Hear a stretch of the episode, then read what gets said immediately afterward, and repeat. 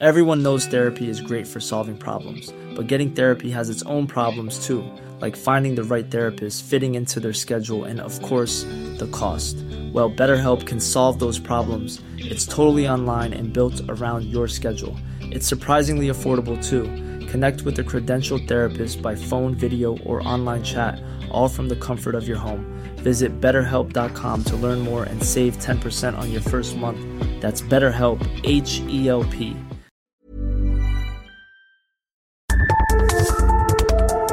Las coordenadas de la información.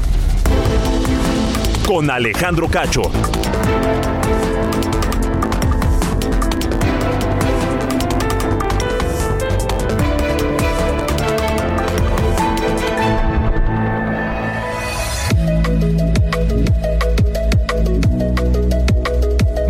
Noches, 8 de la noche en punto el tiempo del centro de la República Mexicana. De nuevo los saludo, mi nombre es Carlos Allende, aquí en las coordenadas de la información a través de las ondas de mm, Heraldo Radio y a nombre del señor Alejandro Cacho le doy la bienvenida a esta emisión del 28 de julio del 2023. Este día donde el presidente anda en Nayarit, se fue allá para, ya saben que desecha sus vueltas, ¿no? Para intentar eh, pues, mantener presencia de pues, suya, ¿no? En, en- en diferentes partes de la República, que eh, si hay un momento en la historia que lo necesita es ahorita.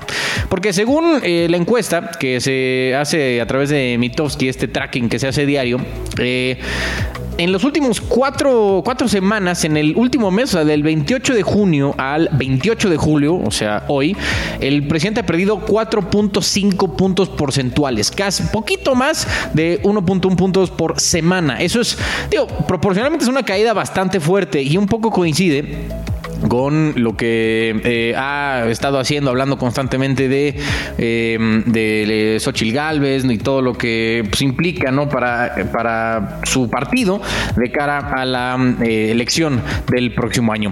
Y otro también, otro tema importante es que el, el peso, ya ven que tenemos ahora el superpeso, ¿no? Y todo el mundo está hablando de él, llegó a eh, bajos históricos, sigue rompiendo récords el peso mexicano, está por abajo de los 16.70, cotizando por abajo de los 16.70 pesos por dólar, llegando, pues digo, muchos festejan todo esto, pero hay una contraparte negativa de que eh, baje la cotización del peso frente al dólar. Y una de ellas es que eh, le impacta directo a Pemex, ¿no? Esta eh, de, las, de las favoritas del presidente, el tema, uno de los temas favoritos del presidente, porque pues, Pemex vende petróleo, ¿no? Todo el mundo lo sabe y la mayoría lo exporta, porque aquí eh, refinarlo pierde dinero con cada barril que refina y segundo, la mayoría de las refinerías no están configuradas para, mm, eh, digamos, refinar, para procesar el crudo pesado que sale de, las, eh, de, las, de los yacimientos en México. Entonces la mayoría se, mm, se, manda, ¿no? Se manda este, a, a refinar a otros lados del, del mundo, sobre todo a Estados Unidos. Esa, eh, esa exportación quiere decir que por cada barril que se manda, que se saca del país, el- la, empresa productiva del Estado está recibiendo menos pesos. De enero a mayo, según los propios eh, estados de, resultados de Pemex, perdió casi 17.900 millones de pesos. Ante esto, pues queda la pregunta, oye, ¿y el afamado rescate? ¿Dónde está esta, mm, eh, pues no sé, posibilidad de, de decir, oye, pues ya al menos le dieron la vuelta, ¿no? A este asunto de, Pemex que perdía dinero antes, no sé qué. Total, estamos en las mismas. Pemex sigue siendo un dolor de cabeza bastante fuerte para mm, el gobierno federal y, pues bueno, no parece que esto se vaya a solucionar rápido, porque digo, sigue siendo la empresa eh, petrolera más endeudada del planeta y sin duda una carga fuerte para las finanzas públicas de este país.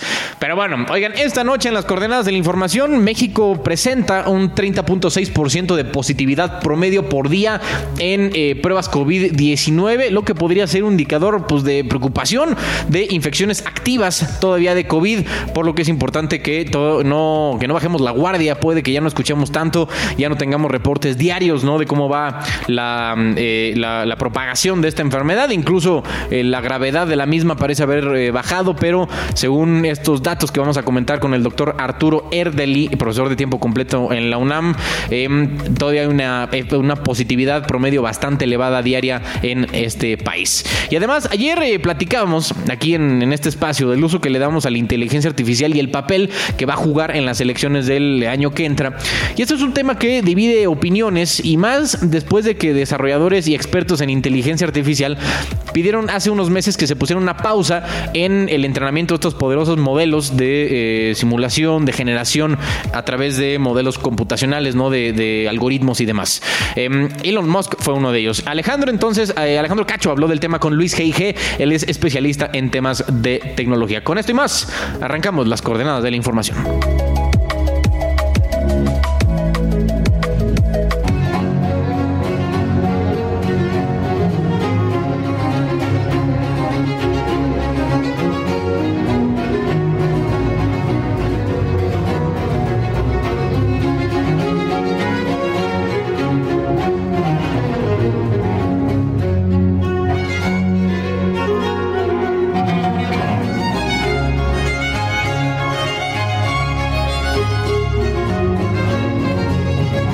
Estimado Ángel Arellano, que estamos escuchando un tema clásico, ¿no? Eh, que nos ameniza esta tarde. Carlos, muy buenas noches. Hoy coincide la fecha, pero en distintos años, de los fallecimientos de dos grandes de la música. Por una parte, el 28 de julio de 1750 murió a los 65 años Johann Sebastian Bach, músico, compositor y director de orquesta alemán, el máximo exponente del barroco.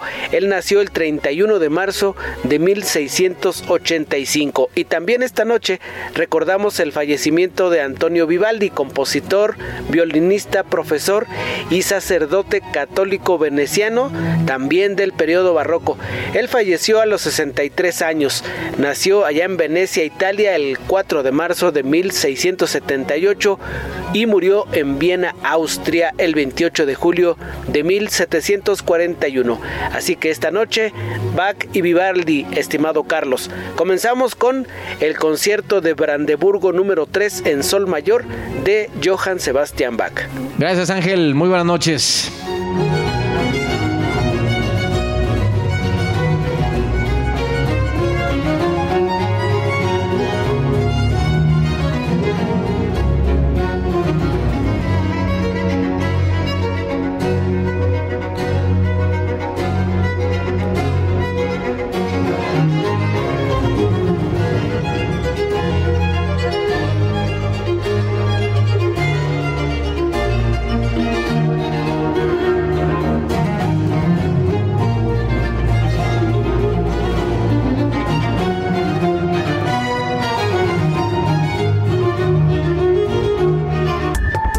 Alejandro Cacho en todas las redes. Encuéntralo como Cacho Periodista.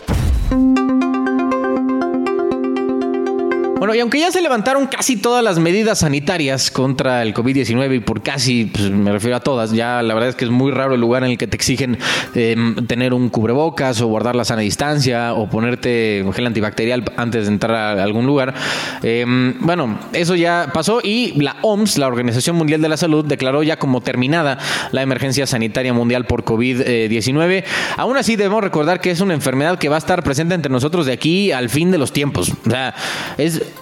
complicadísimo erradicar una enfermedad y más una que se propaga con esta facilidad entre los seres humanos.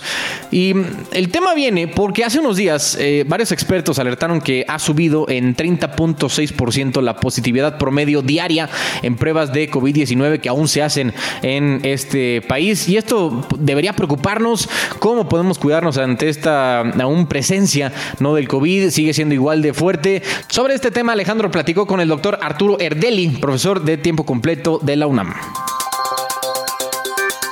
De acuerdo con datos de la Dirección General de Epidemiología de la Secretaría de Salud Federal, hasta el 11 de julio, México presenta un 30.6% de positividad promedio por día en pruebas de COVID, o sea, casi o mejor dicho, 3 de cada 10 pruebas salen positivos, positivas. Y eso podría ser un indicador que preocupa sobre los contagios de COVID, aunque a nivel nacional las eh, infecciones activas permanecen estables por ahora.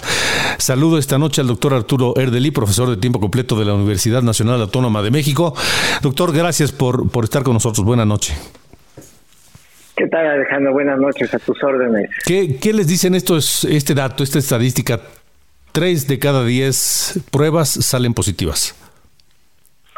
Pues eh, no, no son niveles, digamos, eh, ideales, eh, a pesar de que ya acabó la emergencia de, por la epidemia de COVID-19 en México y en el mundo, digamos, oficialmente, pues siguen siendo niveles elevados que nos recuerdan pues, que el virus, al margen de, decretos y, declaraciones de gobiernos e entidades internacionales, el virus sigue circulando en una cantidad suficiente para pues seguir contagiando personas, para eventualmente tener algunos eh, repuntes, quizás no masivos, pero pero sí se van a dar y va a haber personas afectadas. Entonces sí, hay que seguirlo eh, observando y cuidándose, por lo menos en los lugares de alto riesgo. Sí, porque de incluso desde hace tiempo, ya, ya hablamos en pasado de la pandemia, ¿no? Cuando estábamos en pandemia. Y es que cuando la pandemia, cuando en realidad pues la pandemia eh, oficialmente no ha sido declarada eh, eh, concluida, ¿no? Bueno, ya hubo, digamos, una declaratoria en el caso del Gobierno de México y incluso a nivel internacional de la Organización Mundial de la Salud, bueno, que la parte, digamos, de la emergencia pues ya se da por concluida, aunque por supuesto sigue siendo un virus del que hay que estarse cuidando, que hay que estar este, eh, monitoreando. Entonces sí, en el caso de México, pues siempre han mantenido niveles demasiado elevados de positividad. Digamos, alguna vez la Organización Mundial de la Salud pues recomendó que la positividad no debería estar por arriba del 5%, digamos, de las pruebas que se aplican, y pues en el caso de México pues estamos al 30%, todavía muy pues muy lejos de los niveles que, se consideran recomendables para mantener adecuadamente bajo control. Entonces pues es por eso que bueno, pues no podemos olvidarnos ni nos vamos a poder olvidar de todo de, COVID-19. Ahora, eh, ¿qué recomendaciones? ¿Siguen siendo válidas las recomendaciones de, de la plena pandemia? O sea, cubrebocas, distancia, etcétera. Pues sí, por lo menos en lugares, digamos, de, más alto riesgo, que ya sabemos son los lugares públicos eh, cerrados, mal ventilados, ¿no? Estamos hablando, pues, de transporte público, estamos hablando de, de oficinas que no tengan una ventilación eh, natural adecuada. En fin, esos lugares donde haya mucha gente este, que, que están cerrados, estos son los lugares de mayor riesgo. Entonces, en estos casos sí convendría pues siempre cargar, traer en la mano, este, en la bolsa, este, algún un cubrebocas para que en el caso de que tengamos que entrar a un lugar así, pues nos lo colocamos. Ya sabemos que al aire libre pues eh, es que donde se puede aire no hay tanto riesgo, pero pues ahí siempre traer por precaución, porque si vamos a tener que ir a uno de estos lugares que pueden ser de alto riesgo. lo, mismo, por ejemplo, personas que eh, tienen algún, no sé, algún resfriado o algo así, pues también no sería nada mal este utilizar el cubrebocas, ¿no? Ah, definitivamente, cubrebocas es útil eh, pues para muchos tipos de enfermedades respiratorias, no solo para el caso del virus SARS-CoV-2, ¿no? Este, para el caso de influenza o la gripe común. De, hecho, ya en muchos países asiáticos pues ya era una costumbre desde hace tiempo este, eh, estarlos ocupando, eh, sobre todo en épocas en las que aumentan las infecciones respiratorias. Entonces sí, definitivamente sí sí es una herramienta pues que, que deberemos de incorporarla y, tenerla a la mano y usarla especialmente en lugares de alto riesgo o en las épocas del año que ya sabemos pues por el cambio de clima se incrementan las enfermedades respiratorias en general que estaríamos hablando pues por ahí de los meses de octubre y noviembre que es donde se empieza a dar este fenómeno de manera estacional en México. ¿En qué momento tendríamos que eh, preocuparnos? Evidentemente no se trata de una situación de pánico ni de... No, pero sí ocuparnos eh, por los contagios, por un posible repunte. Pues bueno, si, si, si estábamos a niveles de positividad, digamos, de, de, 40%, pues sí, eh, digamos, estos ya son niveles para los estándares de México, porque a nivel internacional es muy elevada la positividad de México, pero bueno, como en México siempre hemos tenido altos niveles de positividad en cuanto a este virus, pero ya niveles de arriba del 40, pues sí, ya no estarían de plano encendiendo focos rojos, ¿no? Ahorita no son niveles adecuados, no son niveles tampoco de alarma pasa demasiado, pero sí de recordar que vale la pena cuidarse, por lo menos en los lugares de, alto riesgo. Eh, ¿Algún ah, segmento de la población en particular que requiera mayor cuidado? Pues eh, ya sabemos que, que, el principal factor de riesgo en el caso de, la COVID-19 pues, es la edad, ¿no? Si a mayor edad hay mayor riesgo aún estando vacunados, entonces sí, los adultos mayores particularmente pues deben de ser los más cuidadosos, así como las personas que tienen pues comorbilidades que ya sabemos se asocian a, una mayor gravedad de esta enfermedad, ¿no? Estamos hablando de sobrepeso, este hipertensión, este diabetes ¿no? Básicamente, pues, pues ya son personas que saben que, que, podría irles muy mal en caso de infección, entonces deben de cuidarse muchísimo. ¿Qué hay de, de, de la vacunación? ¿Seguiremos necesitando vacunar, vacunarnos cada, no sé, cada año? Eh, eh, seguramente sí vamos a necesitar. En el caso de México, por ejemplo, sí tenemos un rezago importante en cuanto a la actualización de las vacunas, ¿no? Si las vacunas que se han estado aplicando en México y que se siguen aplicando en México son vacunas diseñadas con la variante original, la de Wuhan, la de 2020, ¿no? Y bueno, pues sabemos que el virus ha ido mutando y que la, variante que ahorita predomina es la que conocemos como Omicron y que ya hay vacunas que ya están actualizadas a esa a esa variante de Omicron. Estamos hablando de la vacuna bivalente tanto de Pfizer como de Moderna, por ejemplo, que desafortunadamente no se aplican, no se han traído a México. Eso sí es algo que debería de hacerse.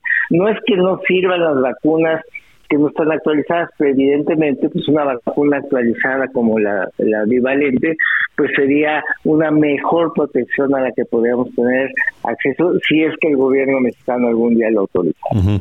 Eh, ¿Qué tal, qué, qué, tan confiable es la, la, la vacuna esta Abdala, la cubana?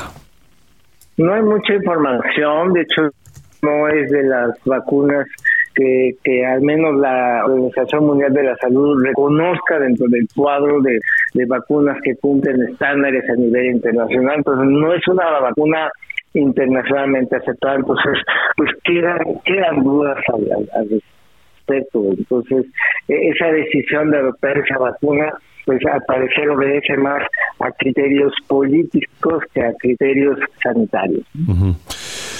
Ok, doctor. Eh, por otro lado, el gobierno, las autoridades de salud de México siguen teniendo, digamos, un manejo de la pandemia que no es precisamente el más aconsejable. Nunca lo fue, nunca fue, siempre fue un manejo tendiente a minimizar, eh, incluso una herramienta tan sencilla como era el uso de cubrebocas, como el presidente nunca quiso usarlo, pues las mismas autoridades se encargaron de justificar, entre comillas, que no era tan, tan importante utilizarlo. Entonces, pues eh, digamos, en los momentos más graves de la epidemia no, no hubo buen manejo, no hubo manejo eh, responsable, pues ahorita que ya prácticamente se da por concluida, pues, pues realmente ya ni siquiera es un tema del que se hable, o que se dé alguna prioridad. Nunca las tuvo realmente y pues ahora mucho más. Doctor Arturo Erdeli, muchas gracias por haber estado con nosotros. Encantado, Alejandro. Buenas noches. Igualmente, buena noche como bien es el doctor, el tema de la vacunación ya parece haber pasado un segundo, tercer, cuarto o quinto plano. O sea, ya no escuchamos dónde ponen vacunas. Yo personalmente ya no sé si quisiera tener un refuerzo, no sé ni, dónde, ni a dónde ir, ni cuál me pondrían. Tengo entendido que es la cubana, ¿no? La, la, eh, vacuna que se desarrolló en Cuba. Pero, pues bueno, digo, la verdad, eso es lo que he escuchado de otras personas. Oficialmente hay poca comunicación ya al respecto y de, al menos ya no es una vacunación activa. O sea, ya no hay campañas para decir, oigan, vengan, ya nos escuchan en los medios de comunicación, ya no estamos en esa etapa. Más bien es, si quieres, pues vamos, ¿no? Vamos a eh, que te pongan la, eh, la, vacuna. Oigan, vamos a Sinaloa, donde médicos marcharon para exigir justicia por un médico acusado de usar fentanilo de manera ilegal, aunque se ha argumentado que era para uso farmacéutico, pues sí, él era un eh, anestesiólogo y justo el fentanilo se usa para eso, pues tiene su aplicación médica, ¿no? El fentanilo, y es lo que parece ser que este doctor, este eh, anestesiólogo estaba intentando hacer. Manuel Aceves, corresponsal en Sinaloa, tiene el reporte. Adelante, Manuel. Sinaloa salió a las calles para exigir justicia tras darse a conocer el caso del doctor Gustavo Darwin Aguirre Castro, a quien la Fiscalía General de la República le incautó, incautó su domicilio bajo el argumento de tráfico ilegal, con cartulinas y pancartas en mano, exigieron justicia y un trato digno al doctor, pero también al sector médico. Desde hace un mes, pues se ha vivido un infierno por parte del doctor y su familia. En el marco de esta marcha, la presidenta del Colegio de Anestesiólogos de Sinaloa, Emma Gabriela Urias, urgió a la regularización de las clínicas privadas para que sean estas las que provean del fentanilo o de otros fármacos a los pacientes y no sean los doctores quienes tengan que asumir esa responsabilidad y pagar las consecuencias como lo está haciendo el médico Gustavo Darwin Aguirre. Fue pues la solidaridad de sus compañeros, excompañeros, quienes elevaron ese grito exigiendo justicia ante esto que consideran precisamente un abuso por parte de la autoridad, sobre todo ante un profesional de la salud que pues su objetivo, su propósito es salvar vidas y hoy lo está pagando con esa condena por parte de las autoridades, con esa pues con esa ese castigo por así decirlo de no permitirle realizar su trabajo y tampoco volver a su hogar es la exigencia de justicia desde Sinaloa. Muchas gracias, Manuel Aceves, desde Sinaloa. Buenas noches. Y ahora vamos a Los Cabos, en Baja California Sur, porque se dio algo bastante parecido, ¿no? Incluso ahí cruzando la, mm, el, mar de Cortés, donde elementos de la Fiscalía General de la República entraron ilegalmente, ¿no? Ya saben cómo estos se las gastan nuestros amigos de la Fiscalía, al eh, entraron ilegalmente al domicilio de un anestesiólogo por justo posesión de fentanilo, que era para uso médico. O sea, uno parece eh, eh, olvidar, ¿no? Obviar que los doctores tienen autorización para manejar y comprar este tipo de sustancias. Pero ahorita traemos un rollo casi de como, como de pesadilla, ¿no? Con, o de aberración con el fentanilo, que cualquier cosa que, parezca mínimamente que tenga que ver con, esta, esta droga como tal, eh, activa todos los, mecanismos ¿no? del Estado mexicano. Germán Medrano, corresponsal en Baja California Sur, tiene la información. Adelante, Germán. Efectivamente, Carlos, dándole seguimiento a este tema, te confirmo que hoy por la mañana fueron pues ya varios los compañeros médicos anestesiólogos y también de otras especialidades quienes lo acompañaron en esta marcha pacífica por las calles de Los Cabos. Y es que fue incautado al parecer de manera ilegal por parte de la FGR el hogar de este anestesiólogo quien adquirió legalmente fentanilo médico para suministrárselo a sus pacientes, labor que ha hecho durante años. El pasado 21 de junio la FGR, la Fiscalía General de la República, la Marina Armada de México, policías municipales, binomios caninos rodearon su casa para realizar un cateo en su interior.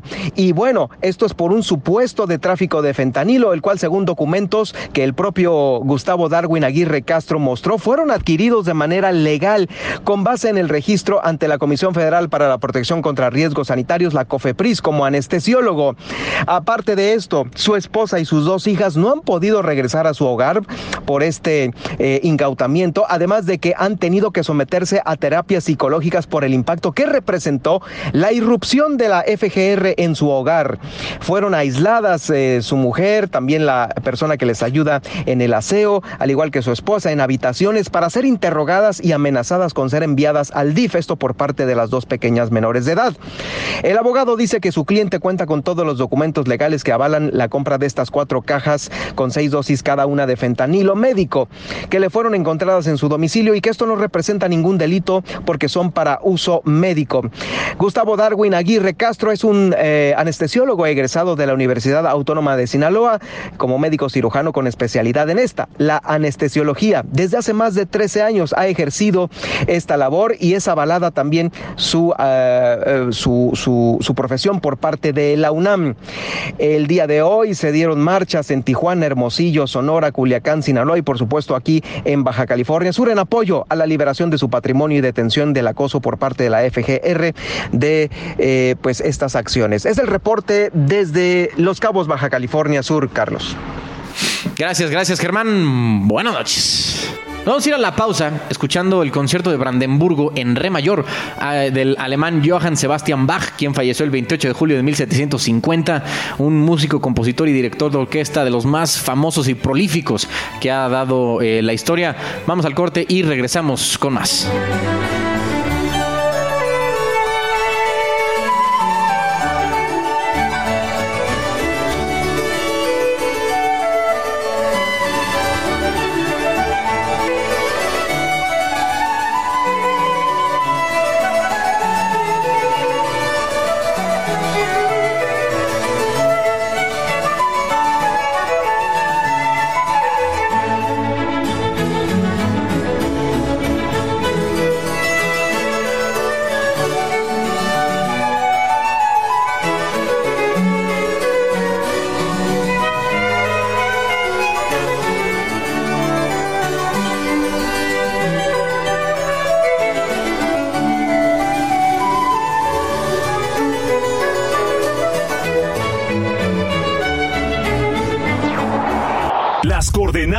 Información.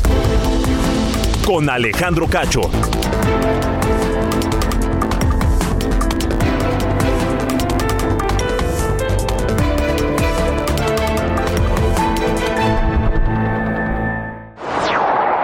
Las coordenadas de la información.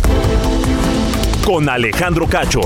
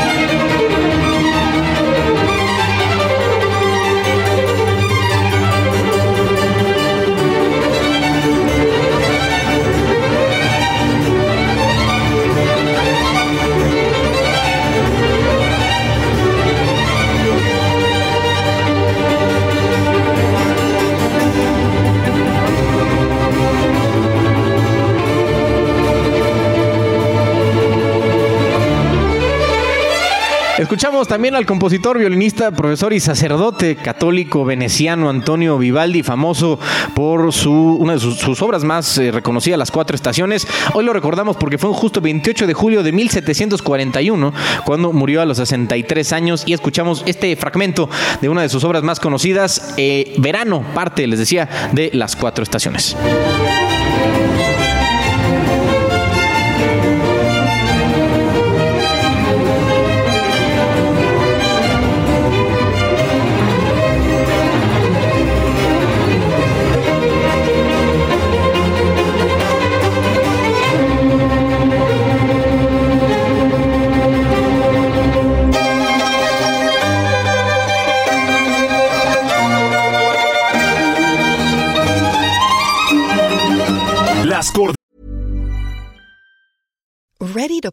Question? The jewelers at BlueNile.com have got sparkle down to a science with beautiful lab grown diamonds worthy of your most brilliant moments. Their lab grown diamonds are independently graded and guaranteed identical to natural diamonds, and they're ready to ship to your door. Go to BlueNile.com and use promo code LISTEN to get $50 off your purchase of $500 or more. That's code LISTEN at BlueNile.com for $50 off. BlueNile.com code LISTEN.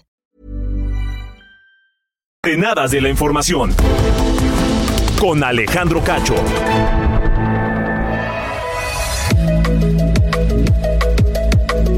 Buenas noches, soy Diana Bautista y les saludo con el resumen de noticias.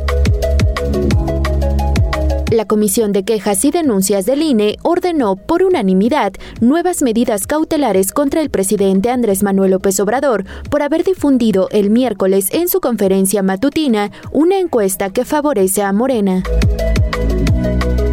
Desde Nayarit, el presidente López Obrador no permitió que el secretario de la Defensa Nacional, Luis Crescencio Sandoval, ni el de la Marina, José Rafael Ojeda Durán, respondieran a los señalamientos que hizo el grupo interdisciplinario de expertos independientes sobre el caso Ayotzinapa al haber denunciado que no han cooperado con revelar toda la información sobre el caso. También el presidente cuestionó las cifras que dio a conocer ayer la directora de la DEA, Ann Milgram, quien aseguró que el cártel de Sinaloa y el cártel Jalisco Nueva Generación operan con 44 mil elementos en más de 100 países. El presidente le solicitó pruebas al asegurar que él no tiene esa información. El Senado de Estados Unidos aprobó una ley que permite expropiar bienes decomisados a cárteles que operan en México con la finalidad de que el gobierno norteamericano los pueda utilizar para combatir el narcotráfico. En Francia, autoridades de París informaron que fueron detenidos dos hombres por presuntamente haber abusado sexualmente de una turista mexicana cerca de la Torre Eiffel durante la madrugada de ayer. Finalmente, después de 17 días, fueron repatriados los restos de la familia Cienfuentes, quienes fallecieron el pasado 11 de julio, luego de que el helicóptero en el que viajaban se estrellara cerca del monte Everest, en Nepal. Estas fueron las noticias de este viernes. Buen fin de semana.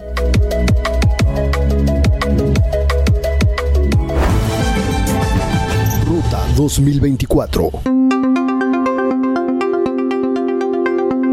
Bueno, ¿en qué andaban los aspirantes presidenciales, tanto de Morena como de la oposición? Ya sabemos que tenemos el corcholatur, ¿no? Por toda la República y también del otro lado del, pasillo, tanto Xochitl Galvez, Santiago Krill y Beatriz Paredes, también está Miguel Ángel Mancera y demás. Tienen todo su, em, su, parafernalia, ¿no? De, de visitas. Iván Marín tiene la información. Adelante, Iván. En el día 40 de 70 de las giras de los aspirantes de Morena a la presidencia, Claudia Sheinbaum visitó Guanajuato donde tuvo una reunión con trabajadores del campo. En redes sociales, la doctora se lanzó contra el empresario Claudio X González, quien aseguró que la ex jefa de gobierno es una calca del gobierno actual del presidente Andrés Manuel López Obrador, por lo que dijo, se seguirá mintiendo, engañando e improvisando. No soy calca, soy Claudia, no soy improvisación, soy científica, ingeniera en energía y experta en cambio climático. Primera mujer electa jefa de gobierno y si México y Morena lo quieren, seré la coordinadora de la defensa de la cuarta transformación, respondió Sheinbaum en Twitter. En la Ciudad de México, Ricardo Monreal presentó su libro titulado Una oportunidad real, en el que cuenta su vida en Zacatecas y su trayectoria política. Durante la presentación, Monreal aseguró que una remontada es posible, pues ya ha pasado en otras ocasiones. Ah, no hay nada difícil, siempre en donde yo he participado me han dicho que es difícil y siempre he ganado. Ahora se repite la historia y si la gente no quiere, no hay nada que hacer. Adán Augusto López llegó a Veracruz para ofrecer tres asambleas y señaló que Songolica es una de las regiones más hermosas, pero también de las más marginadas del estado y que necesita mucho apoyo. Siendo la primer corcholata en utilizar el Aeropuerto Internacional Felipe Ángeles, Marcelo Ebrard viajó desde Ciudad de México a Quintana Roo para ofrecer dos asambleas, la primera en Cancún y la segunda en Playa del Carmen. También en Quintana Roo, Manuel Velasco del Partido Verde dio una asamblea en Cancún, desde donde fue cuestionado sobre si declinará por algún candidato. Falso que vaya a declinar por, alguien. Vamos con todo para adelante. En su tercer día de gira por los Estados Unidos, Gerardo Fernández Noroña del Partido del Trabajo tuvo una reunión con líderes migrantes y mencionó que los mexicanos que radican en aquel país no van a llegar a ningún lado y no respetarán sus derechos si no alzan la voz. En la oposición y desde Hermosillo, Sonora, Xochil Gálvez explicó que la denuncia que interpuso contra el presidente Andrés Manuel López Obrador es debido a que él tiene acceso a información privilegiada que dio a conocer violando así el secreto fiscal. Además mencionó que el mandatario cayó nuevamente en desacato por mencionarla en su conferencia matutina pese a la prohibición del INE. Hoy el presidente vuelve a cometer, pues, a desacatar al INE al mencionarme tres veces en la mañanera. Hoy el presidente acaba de confesar que tuvo acceso a la información fiscal, al secreto fiscal, bancario y financiero y lo hizo público. De visita en Baja California, Enrique de la Madrid señaló que Morena es la verdadera oposición porque se oponen a que México sea próspero y calificó al partido como unos ineptos para gobernar. Está probado científicamente que la verdadera oposición a este país es Morena porque se oponen a todo. Por lo que se les da son las campañas, se les da la criticadera, se les da denigrar, pero para gobernar son unos ineptos. Finalmente, Santiago Krill se reunió con exgobernadores para hablar temas como la intervención del crimen organizado en las siguientes elecciones, participación ciudadana, entre otros. Krill comentó que aún no tiene una decisión respecto a si dejará o no la presidencia de la Cámara de Diputados, pero las condiciones para hacerlo ya están puestas. Esta fue la actividad de los precandidatos a la presidencia. Bueno, el presidente de la República se dijo dispuesto a testificar si se requiere para defenderse de esta demanda en su contra, que bueno, que realmente es una denuncia en su contra que presentó la senadora Xochil Gálvez, quien eh, lo acusa de hacer pública su información financiera y fiscal, además de eh, empresarial, que digo, es innegable, ¿no? Que lo hizo, eso es hasta de, dominio público, lo hizo incluso usando recursos de la presidencia, lo cual pues agrava un poco la situación. En fin, la cosa es que Iván Saldania tiene el reporte completo Adelante, Iván. ¿Qué tal, Carlos? Auditorio, buenas noches.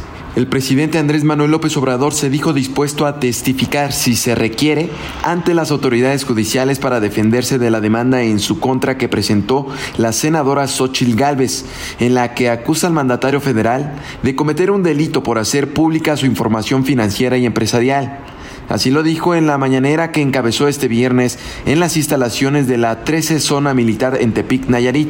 Pero hay que ver qué hacen las autoridades y si a mí me piden información, yo estoy disponible para mandar un escrito y ampliar toda la información sobre este tema. Hay que recordar que el tabasqueño fue denunciado por la senadora porque el 14 de julio pasado exhibió en Palacio Nacional una lista de los contratos que las empresas de Xochitl Galvez celebró con instituciones públicas y empresas privadas en los últimos nueve años, señalando que juntos suman casi 1.500 millones de pesos. Hoy el mandatario agregó que el 70% del monto de esos contratos, casi mil millones de pesos, fueron celebrados en la alcaldía Miguel Hidalgo, que Xochitl Galvez gobernó entre 2015 y 2018. Esta empresa de la señora y de su familia, pues es básicamente de Miguel Hidalgo.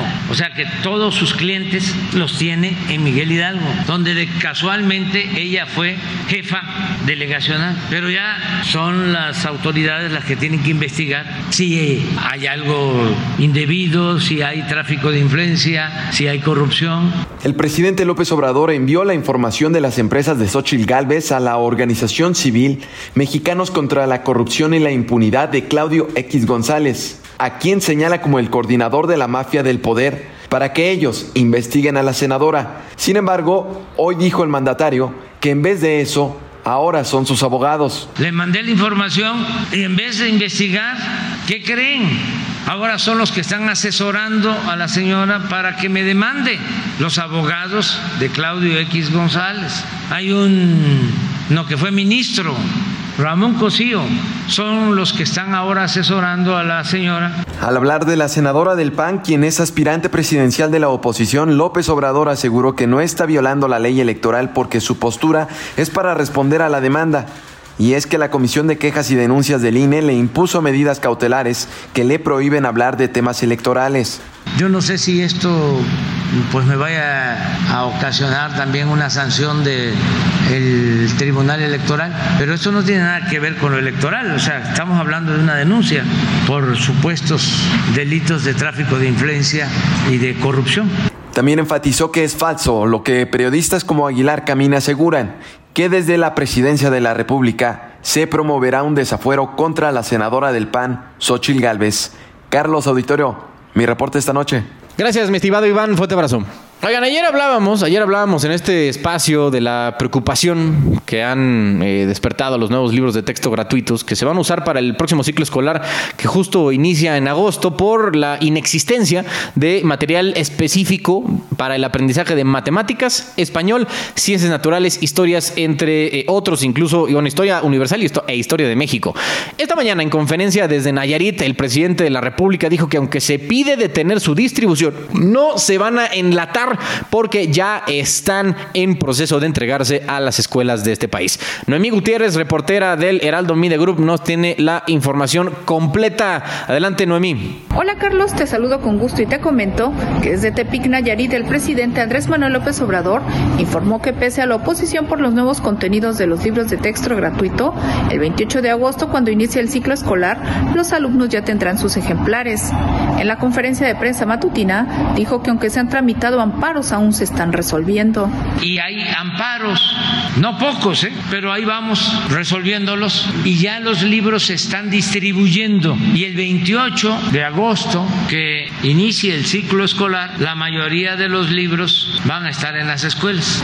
No se han retirado y no se van a retirar. No hay motivo o para embodegarlos. Imagínense, estamos hablando de millones de ejemplares. Señaló que la oposición es de los grupos conservadores y neoliberales y detalló que para elaborar los nuevos contenidos participaron maestros, pedagogos y especialistas. Lo que buscan es que la educación tenga una dimensión social, humanística y científica.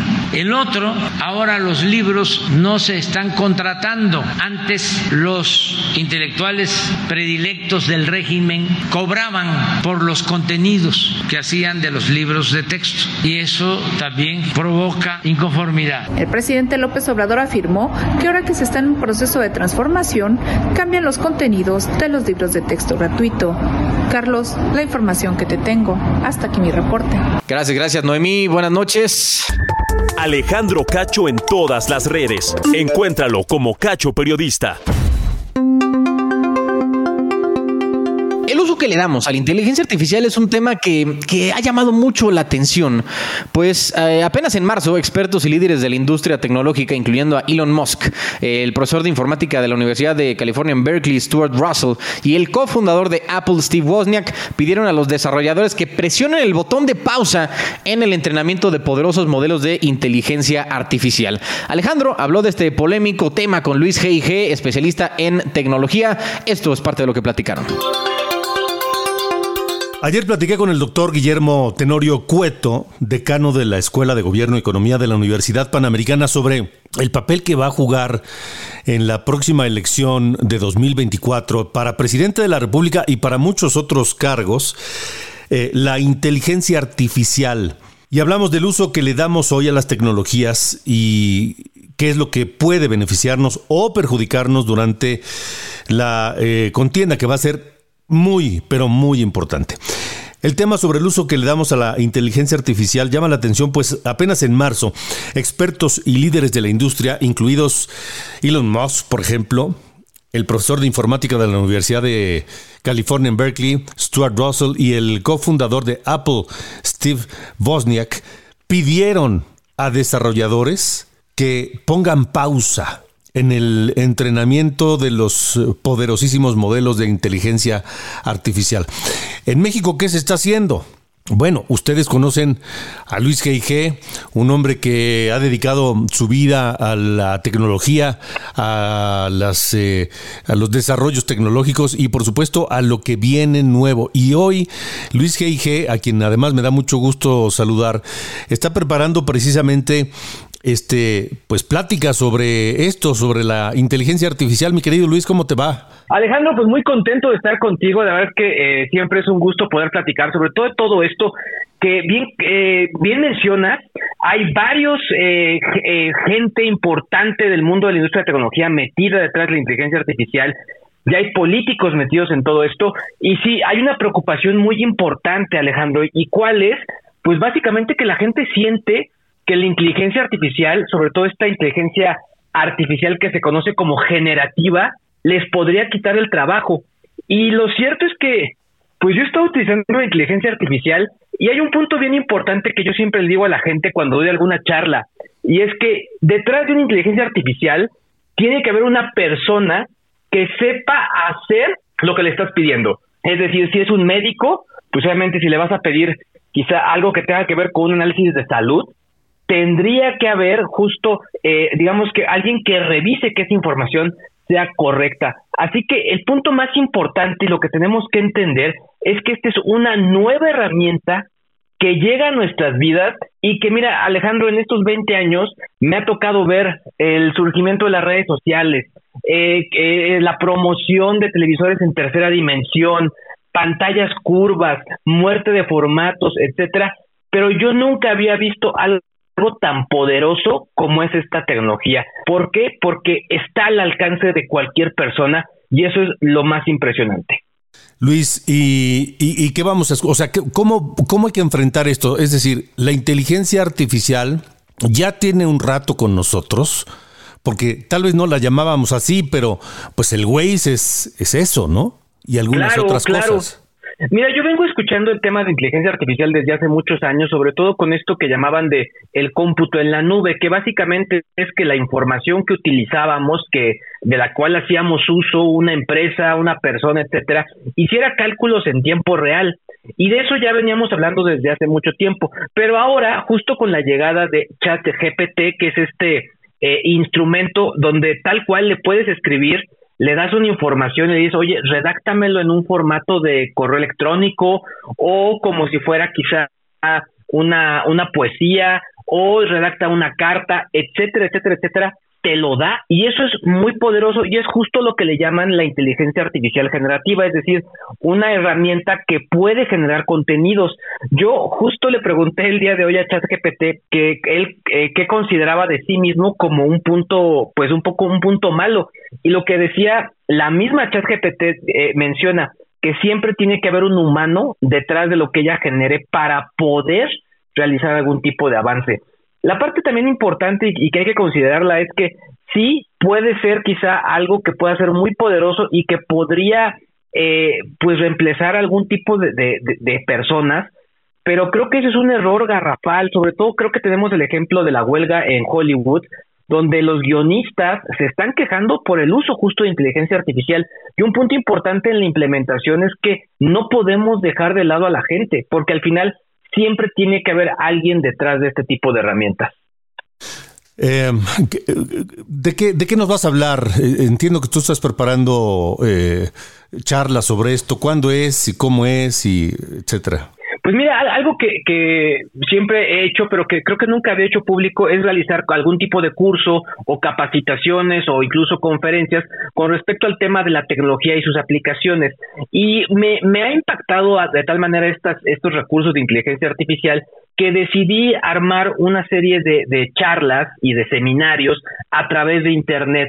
Eh, el primero es un seminario gratuito en el cual pues vamos a hablar de lo que hemos platicado acá, un poco la, cuáles son las restricciones, cuándo sí utilizar la inteligencia artificial, cuándo no, cómo tendría que ser un proceso de implementación y sobre todo cómo podemos quizá desde redactar un correo electrónico hasta realizar un análisis de redes sociales.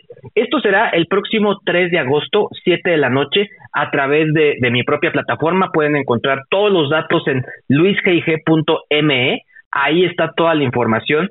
Y después, el 16 de agosto, vamos a realizar, pero ahora una masterclass mucho más avanzada donde ahí tal cual les voy a revelar cómo realizo todo esto, cuál es lo que le tengo que pedir, en, en qué formato se tiene que pedir la información a la inteligencia artificial para que sí nos dé lo que necesitamos.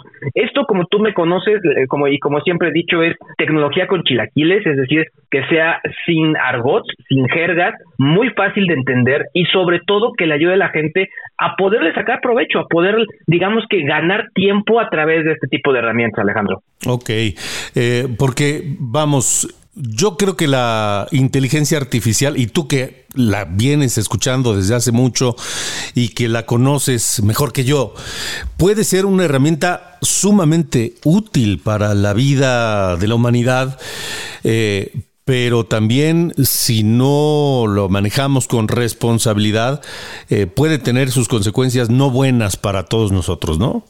A mí honestamente me da miedo que de pronto un grupo de estos eh, personajes que utilizan bots para redes sociales, para con fines políticos, hagan uso de, estas herramientas. Ya hacen uso de esto, pero hay que tener los ojos bien abiertos, sobre todo porque al final creo que el tema de la información va a seguir siendo importante, sobre todo para la toma de decisiones. Es decir, creo que van a seguir generándose eh, información falsa de manera automática, ahora mucho más rápido y creo que esos son los puntos más importantes que hay que considerar en cuanto a puntos malos. Pero creo que si lo vemos en la parte a favor de nosotros los usuarios, pues sí, creo que desde la señora de la tienda, el médico, el contador, el creador de contenido, pueden hacer uso de estas herramientas.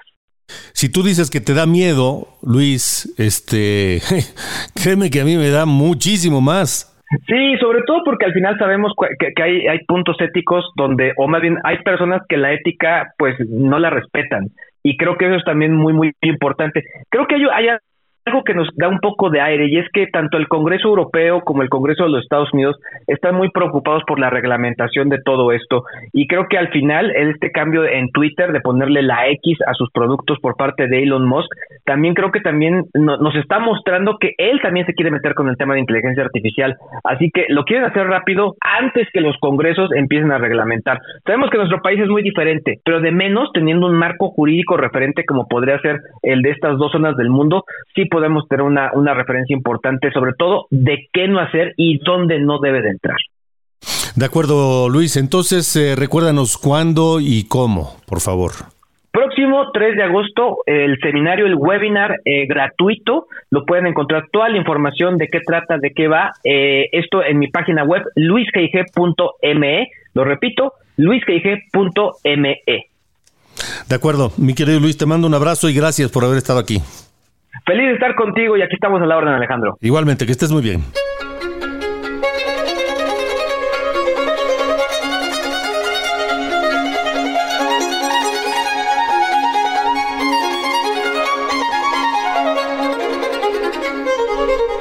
Y nos vamos, nos vamos escuchando el concierto para violín en re mayor de Antonio Vivaldi, quien les decía falleció un día como hoy, pero de 1741. Esto fue todo por la emisión de este 28 de julio de 2023 a través del 98.5 de FM Heraldo Radio.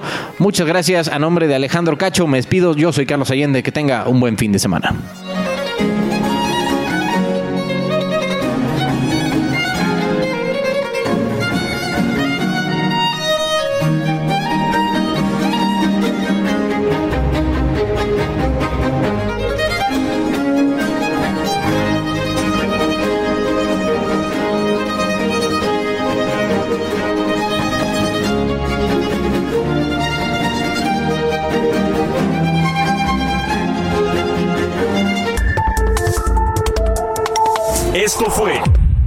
Coordenadas de la Información con Alejandro Cacho.